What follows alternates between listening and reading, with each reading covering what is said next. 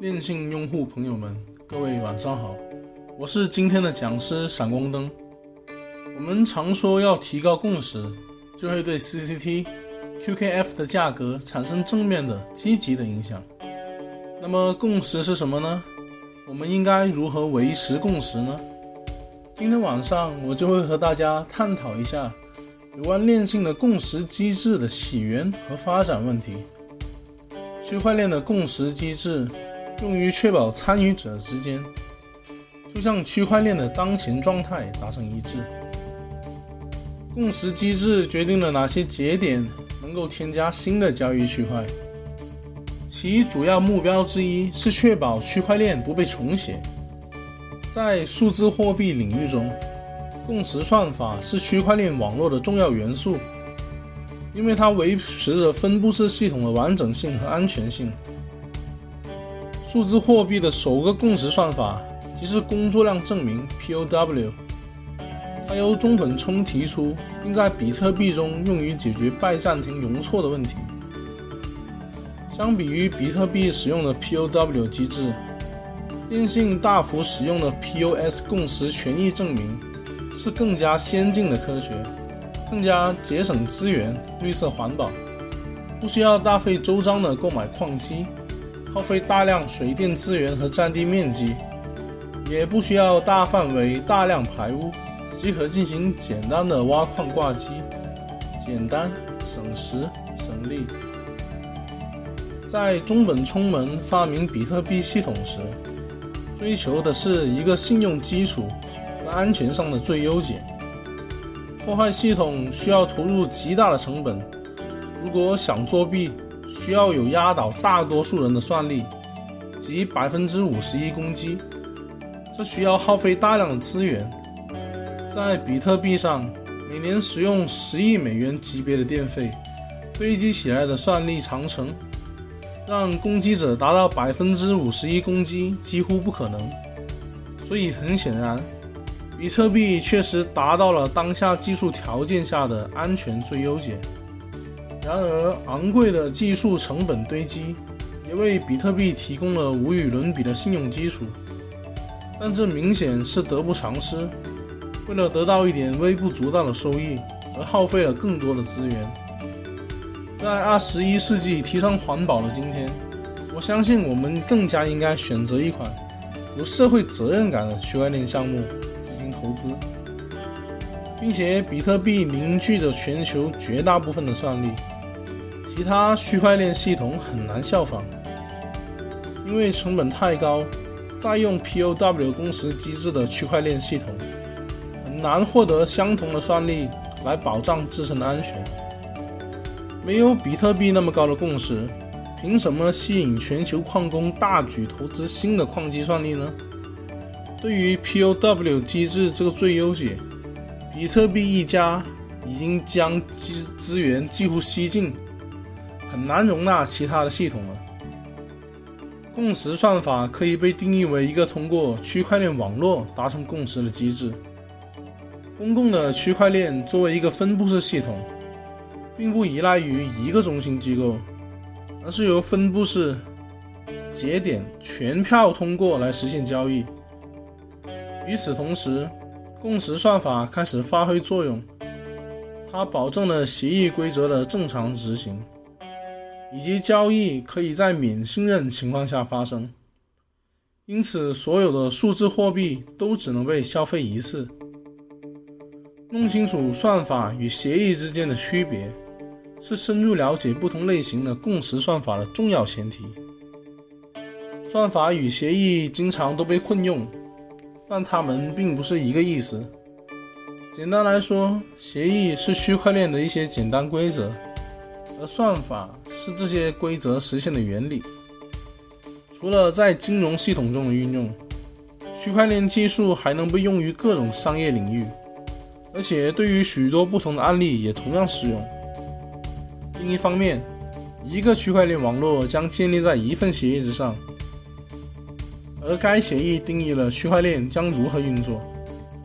所以，区块链系统中的所有组成部分及全部参与者们都要遵守底层协议，协议决定了规则制度，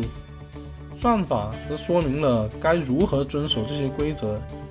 以及想要产生的结果。例如，一个区块链的共识算法决定了交易和区块是否正确有效，所以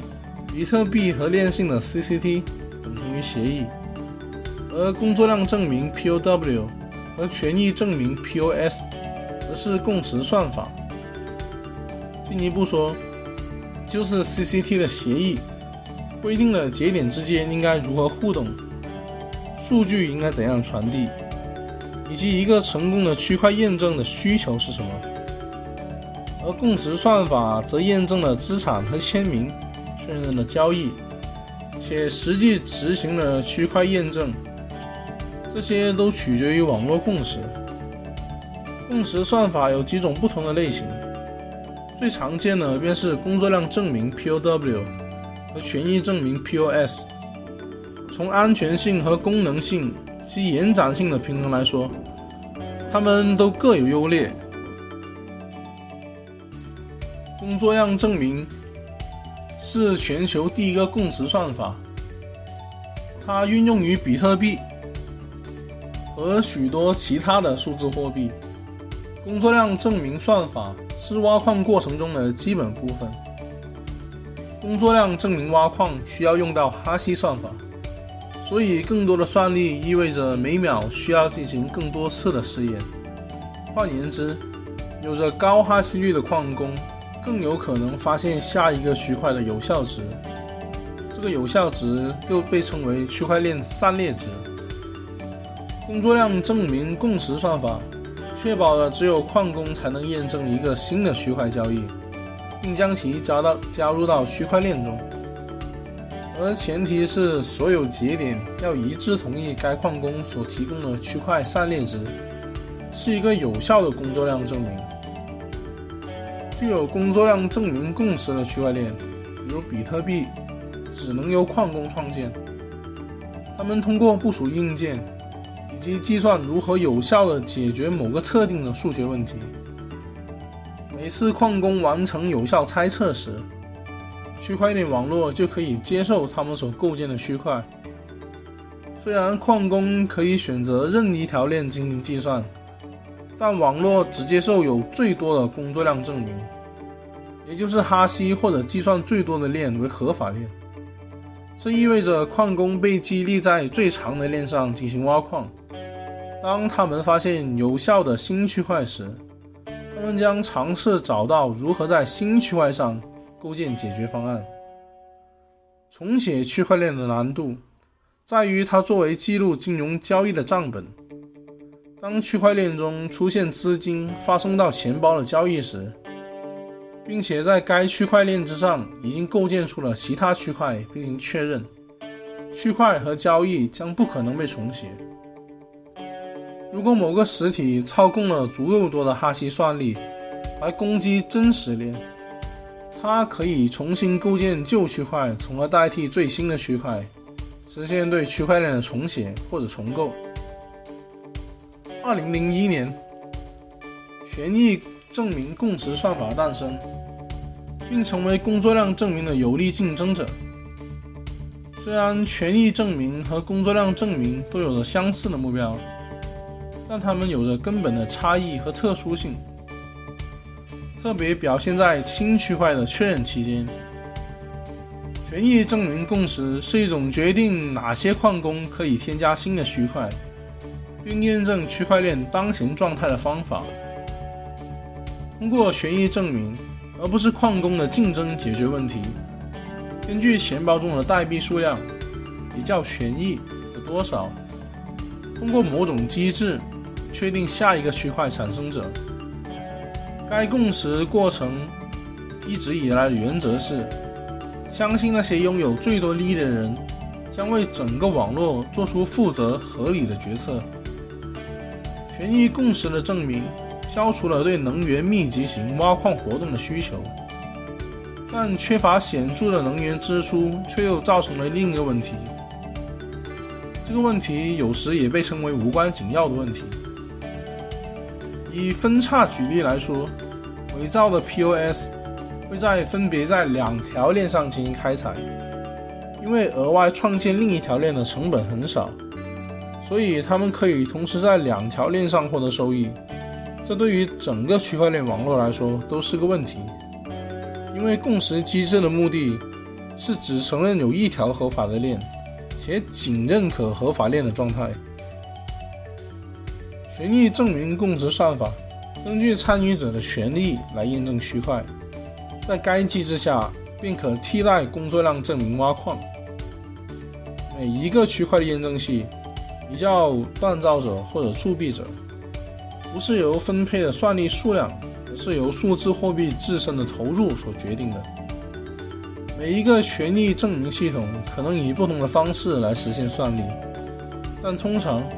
区块链受到一个伪随机的选举保护程序，这是因为考虑到节点的财力和货币的寿命，即货币能被锁仓或者质押的时间长短，这通常带着随机性。目前以太区块链是建立在工作量证明算法上的，但 Casper 协议的最后发出将会用权益证明取代工作量证明，这是为了尝试提高网络的延展性。像前面所提到过的，共识算法是维持数字货币网络的完整性和安全性的关键因素，它们让分布式节点能达成一致，认同当前区块链的状态是数字经济系统朝着正确方向发展的重要前提。共识机制的出现使得区块链项目更加安全、可靠、可信任，也是获得合理收益的重要保证。还有今天我们里面提到的拜占庭将军的问题，我会在下期课程为各位继续解读。我是闪光灯，我们下期再见。